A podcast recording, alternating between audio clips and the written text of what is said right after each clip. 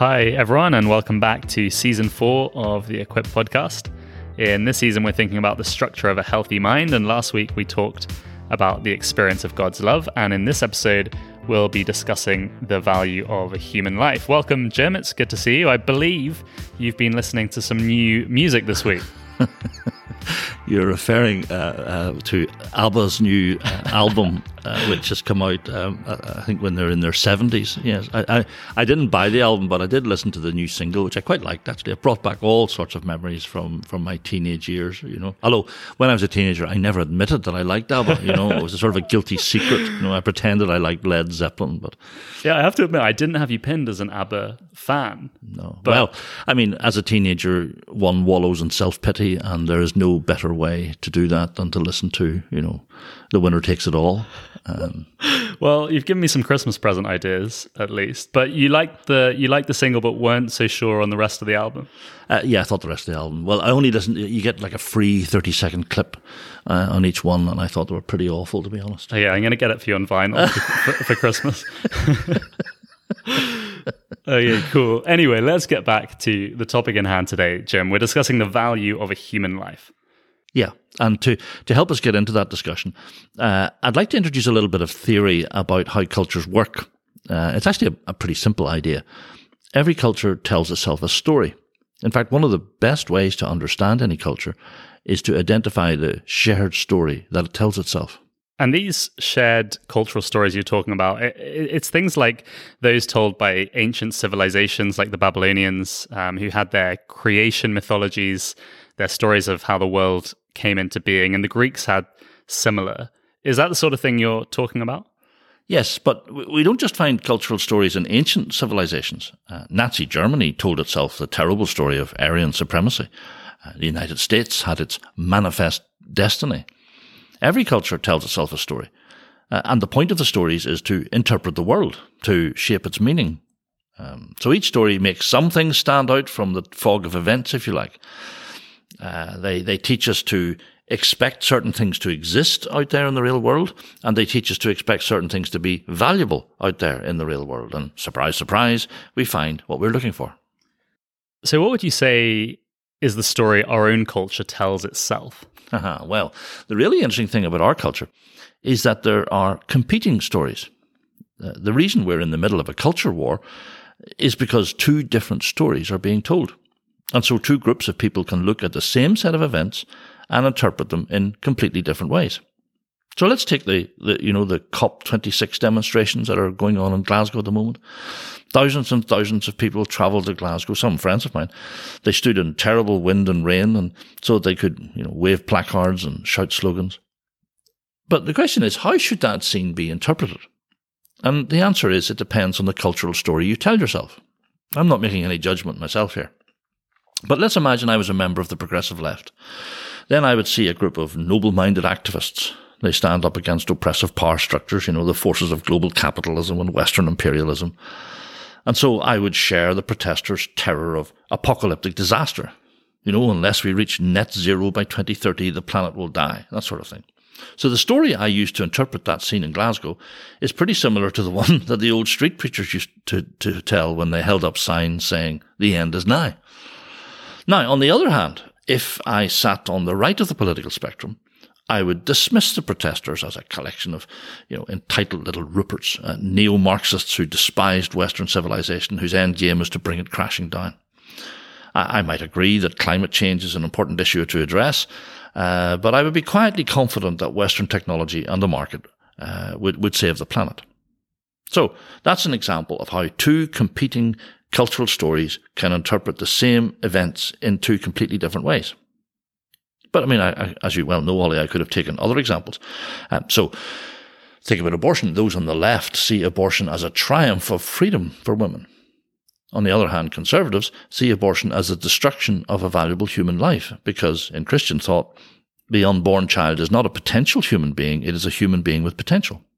Personhood is something that is endowed, it is created. It's not a product of functional capability. Or, to take another example, we could talk about marriage. Liberals see gay marriage as a triumph of love over hate. uh, while conservatives see it as an attack on the basic building blocks on which every civilization since the dawn of time has been based the biological family. So we're all looking at the same events, but we see two different worlds because of the cultural stories we tell ourselves. Yeah, that picture really resonates with me, Jim, and, and, and reflects a lot of the conversations I've had with uh, with with people on the progressive left as well. It also explains why the progressive left places so much emphasis on the education of school children, even infants in primary schools.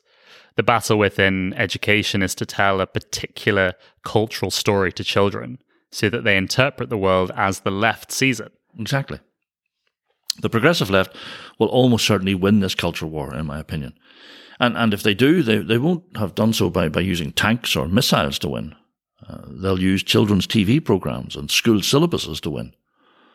Because when you embed your cultural story in the minds of the young, then they will see the world as you see it. The story becomes so ubiquitous that the upcoming generation won't even be aware that it is a story. They won't be aware of its existence. It'll become like water to a fish. I mean, you and I might look into a pond of fish and ask ourselves, what would it be like to live in water all the time? But if you asked a fish what it would be like to live in water all the time, the fish would be terribly confused because for it, water is all there is. So once the cultural story is embedded in the minds of children, they won't even see it as a set of beliefs about the world at all. They'll just assume it's the way reality works. Yes. Now, we can take that idea, the idea of a cultural story, and we can apply it helpfully to the question that we address today. That's the question of human value.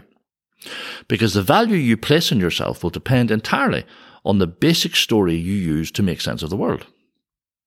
So if you've imbibed a, a false story or, or a mixture of false stories, then you will have a mentally unhealthy sense of your own value.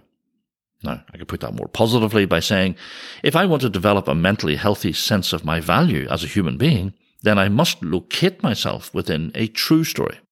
And that's a phrase I've heard you use before, Jim, and it's an interesting one. What, what do you mean by locating yourself in a story?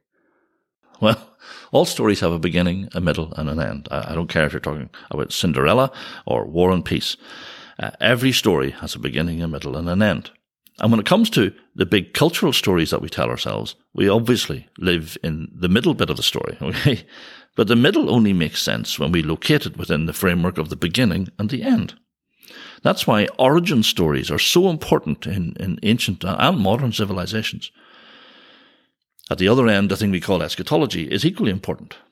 So when I, I talk about locating ourselves in a big story, I mean that we make sense of the middle bit, the bit we're living through, by understanding it in the context of the beginning and the end. Mm.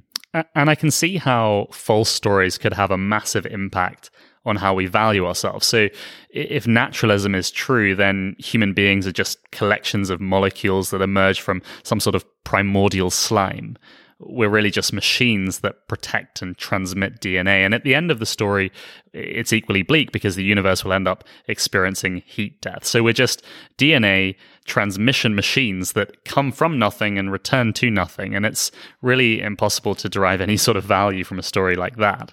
I would argue that the religions of the East tell an equally false story uh, about human value.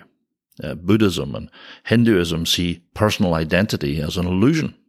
They teach that enlightenment comes when the self dissolves into some sort of cosmic soup, what they call the absolute and personal. Now, if that story is true, then I as an individual have no objective value. What is the psychological impact of believing deep down that I have no objective value? Yeah, well, in the West, uh, most people are trying to cover up that void um, using the fig leaf of what we might call a performance driven life. I was trying to think of an illustration of this point, Ollie, but the only thing I could come up with was, you know, that weird place in Titanic Quarter? I think it's called Vertigo. Uh, it's an indoor skydiving center. Have you been, Jim? That's just mean. A, a, tur- a, turbine powerful enough to lift me off the ground has yet to be invented. we should definitely go there for our Equip Christmas party. That's where we're going to go and play ABBA en route. I'm going to ignore that. uh, uh, the only thing, I, uh, the closest I've come to it is I've seen a photo of the place. And so there's there's this there's this uh, tall glass column which is built on top of this massive wind turbine, and there's a narrow little doorway uh, that allows someone to squeeze inside the column. And the force of the air is so great that it causes the person to rise up into the air and gives them the sensation of flying. Have, have you been on this? No, I've never been. no. Well, Christmas is when it's happening. uh, yes. anyway, I wondered if that picture uh, provides a helpful illustration of how our culture thinks about human value. So, we we don't have any intrinsic ability to fly. Left on our own, if you like, we would simply crash to the ground. But we're held aloft uh, by the affirmation of others. You know, there's so much talk from the progressive left these days about the need to affirm them. Society's job is to be the wind beneath our wings. And according to that story, I only have dignity and value when I receive it from others. Their affirmation of me is the force that keeps my self worth aloft. Yeah, no, that is that's actually a very helpful illustration, Jim. I enjoyed that. no, genuinely, it does make a lot of sense, and it, You cannot recover now, Ollie. You have you have ruined my analogy. but but it, it's so different from the Christian view of value, isn't it? So uh, the Apostle Paul once said that he was regarded as the scum of the earth, but the hatred and rejection he experienced from society never affected his sense of self worth, did it? That's right. His resilience came completely from the truth of the Christian story about value. Now, be- before we get to the true story, I want to think about another false story, and I have to, I regret to say, it, it's a religious one. In fact, it is a distorted view of the Christian story about human value, and I'm talking here about a wrong view of the doctrine of original sin. And it's interesting that you raised this point because I was amazed over, over the past few weeks to see a lot of discussion online about original sin. There is a woman called Katharine Birbalsingh who caused a storm by saying that original sin is real. And she's known as Britain's strictest head teacher. Uh, she's also a government advisor. And even though she's an atheist, she believes that all children are naturally bad. Yeah, I read an article about that in The Spectator last week. Now, we have to think really deeply about what the doctrine of original sin means. The, the false religious story can best be explained by saying that it ignores the first two chapters of Genesis and starts in Genesis 3 with the story of humanity's fall. So this false religious story begins in the wrong place. I was raised in a, in a small evangelical church in North Belfast, and some of the sermons I had to endure gave me a false view of human value. Uh, some preachers, not all of them, but some preachers told me that I was a loathsome worm. Even my attempts to do good were like filthy rags. I was a rotten, worthless piece of garbage that was incapable of doing anything good. I remember one man leaning over the pulpit and saying repeatedly, We are nothing. Even some of the hymns I had to sing taught that false idea. I remember one that called me a guilty, daring worm, which must rate as the worst lyric ever written. Now, the crucial element of this false story is that I was a loathsome worm from birth. Even before I had learned right from wrong, some preachers told me that God saw me as a wicked creature that was legally guilty before him. Now, this is the false teaching given by Job's comforters. They tell that poor suffering man, I think it's in chapter 25, that he is a disgusting maggot. At its root, what we're encountering here is the old Gnostic hatred of human beings. But quite a number of evangelicals have imbibed it, and as a result, they have a really confused understanding of themselves. I'd like to explore the doctrine of original sin with you in more detail later on, Jim. But let's move from false stories about human value to the true story. What is Christianity to say about human value? Okay, well, as I said earlier, the Christian story has a beginning, a middle, and an end. And the beginning is told to us in the first three chapters of Genesis. The end is told in Paul's epistles and in the final chapter of Revelation. And so we locate ourselves in the story of man's creation and his recreation. Now, the central point I'm going to make here is that the beginning of the story is extremely nuanced. If you compare it with the origin stories employed by uh, Enlightenment thinkers, uh, we might say someone like Thomas Hobbes begins in Genesis 3. He ignores Genesis 1, so he tells a story of brutish, primal man who's redeemed by the civilizing force of social institutions. On the other hand, um, the Romantic movement, um, uh, exemplified by someone like Jean-Jacques Rousseau, completely ignores Genesis 3, completely ignores the fall. He invents an Eden without God, uh, what he calls a state of nature, and Adam and Eve become the noble savages who are brought low by the oppressive power structures of society. In contrast, the true story of Genesis is really sophisticated. The, the first simple point uh, I'm going to make is that Genesis 1 comes before Genesis 3. Never ever start your presentation of the gospel in Genesis 3. Christianity has an incredibly high view of humanity. It is in the first chapter of the Bible that we're told that human beings, male and female, are made in the image of God. Uh, theologians use the Latin term uh, imago Dei, and I quite like that because it gives a sense of the, the sheer dignity and value that has been bestowed upon us. I mean, think about the Archangel Michael. Uh, he wouldn't dare to call himself a creature made in God's image. And yet, little creatures of dust like us can do so. So if someone asks you what the Bible says about the value of a human being, you can point them to Genesis chapter 1. You are a magnificent, physical, rational, moral, spiritual creature of gender made in the image of God. You have a soul that will last forever. One day you'll be given a glorified body that will allow you to inhabit both heaven and earth. But then, after Genesis 1, comes Genesis 3. And it is there we read of man's terrible fall. Humanity rebels against God. Uh, we try to live independently from Him. And from that fateful decision comes all the horrors of this fallen world. Sin has pervaded every aspect of our personalities. There is no part of us that is untainted by sin. We're still morally alive in the sense that we can form moral judgments, but we are spiritually dead, cut off from the relationship with God. And so we are utterly incapable of saving ourselves. Now that story, Ollie, is really nuanced. Someone put it, we are both marvelous monsters and monstrous marvels, capable of soaring good and sordid evil. But Christianity won't allow us to lapse into Eastern dualism. Good, says the Bible, will eventually triumph over evil. Even now, in the middle of the story, sin doesn't completely destroy the Imago Dei. There's a Bible teacher in England called Vaughan Roberts, and he once said that human beings are like a painting, an artistic masterpiece that has been vandalized. We have incredible value, we had real moral beauty, but sin has defaced the image of God in human beings. Yeah, that's such a helpful analogy because it allows the story of salvation to be described uh, correctly as a restoration. The damage done by sin will be carefully removed, allowing the beauty of God's character to shine through our lives. Now, in fact, that restoration picture, while it's true, is, is inadequate because God's plan for you is much more ambitious than Eden restored. He will take our little lives and transform them into sons and daughters of the Most High. He will develop the, the capabilities, the capacities with uh, which we need to take on positions of real responsibility in the world to come.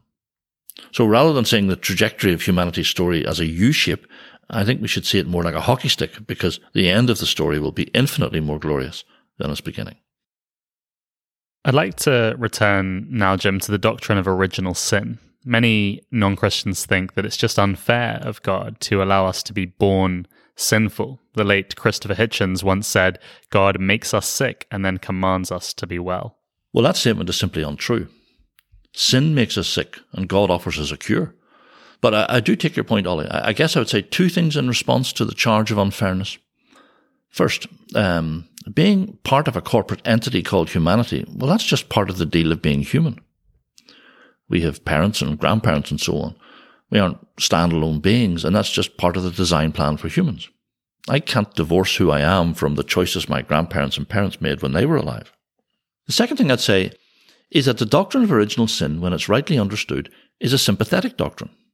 It explains to us why we are the way we are. So we should imagine ourselves to be in a doctor's surgery, not a law court, when original sin is being discussed. You are riddled with a terrible cancer, a spiritual cancer called sin, the divine physician tells us gently. As I read scripture, that diagnosis does not of itself make us guilty. We are guilty before God because, as Paul says in Romans 3, all have sinned. In other words, I'm guilty before God because of my actions and my choices. Some Christians translate another verse of Romans, Romans 5:12, in a way that allows them to argue that original sin does entail guilt. So in the ESV, the verse reads, Therefore, just as sin came into the world through one man, and death through sin, and so death spread to all men because all sinned. Yeah. The key phrase in that verse is the is the last clause. Does death spread because all sinned? Or does death spread because all men have sinned? And that's just one word, but a huge amount of theology hangs upon it. Now, at the level of syntax, both translations are valid. But there are detailed arguments which support the translation that reads, all have sinned, which means that our actions and our choices determine our legal standing. Now, of course, Christians do disagree on this point. You're quite right, Ollie. But I would argue that Scripture distinguishes between the effects of original sin and the guilt of original sin. The divine judge, I would argue, doesn't blame people for being born sinful. Otherwise, a two day old baby would be guilty before God, and that seems to me monstrous. This season of the Equip Project podcast is about the structure of a healthy mind, and a lot of our conversation in this episode might seem a little bit theoretical. Why is it important for someone's mental health to live within the true story of humanity's creation, fall, and recreation? How does that structure help someone become convinced that they are in fact valuable? God never regards a human being as a loathsome worm. To God, you are incalculably precious. Maybe some listener just needs to hear those simple words again, and I'm a pastor at heart, so I'm going to repeat them. To God, you are incalculably precious. We live in a world where many people think that a human being has no more value than a pig or a dog. In fact, some philosophers argue that a pig or a dog has greater moral worth than a human being with dementia, for example. But no matter how badly damaged a human being becomes, never forget that they bear the imago Dei. I was thinking with this not long ago. I walked past a, a drug addict who lay in a doorway in, in Lower Crescent and he was shivering uncontrollably under some cardboard. And I saw his sunken, ravaged face, and I thought about the ghastly vandalism of sin. Not just the addict's personal sin, but the sin of a society that created the pathways he had fallen into. And yet, at the same time, that poor man still bore the imago Dei. He is loved by his Creator. From a pastoral perspective, it's so important to join together Genesis 1 and Genesis 3. We are magnificent, physical, rational, moral, and spiritual creatures of gender. We have souls that will last forever. But sin has polluted and damaged every aspect of our personalities. There's no part of us that has escaped the ravages of sin. And it is at this point, Ollie, that the sheer beauty of God's character shines most brightly. Here's the thing. God knows the very worst about you. He has walked through every dark recess in your mind, every idolatrous chamber in your heart. He knows all your secrets. And yet he loves us. He stands in the wreckage of our sinful minds and says to us, you are incalculably precious. He says, I am going to restore you, make you into a son or a daughter who will shine for all eternity. And to prove that I'm not just speaking pious words, look at the cross of Christ. Come and see what I think of you. You are my child, and I have put my very name against the project that will transform you into the glorious creature who will one day reign in heaven with Christ. So even if the world does treat you like the scum of the earth, you can know in your heart that you have supreme value, because to me, says God, you are precious. And that, Ollie, is the value of a human life. Thank you, Jim. That's a really good note to end on today. We'll be back next week with an episode entitled The Removal of Shame and Guilt. And that's something that many Christians struggle with. So I think it'll be a significant episode. For now, though, wherever you're listening, have a great week. We should really finish with some album music. Don't shut me down. I'll see if that can be arranged. What if he gets sued, though? Just 30 seconds. Imagine, getting, imagine getting sued by ABBA. That You'd be allowed 30 seconds, I reckon. That'd be a great moment for the Equip Project podcast. oh, dear.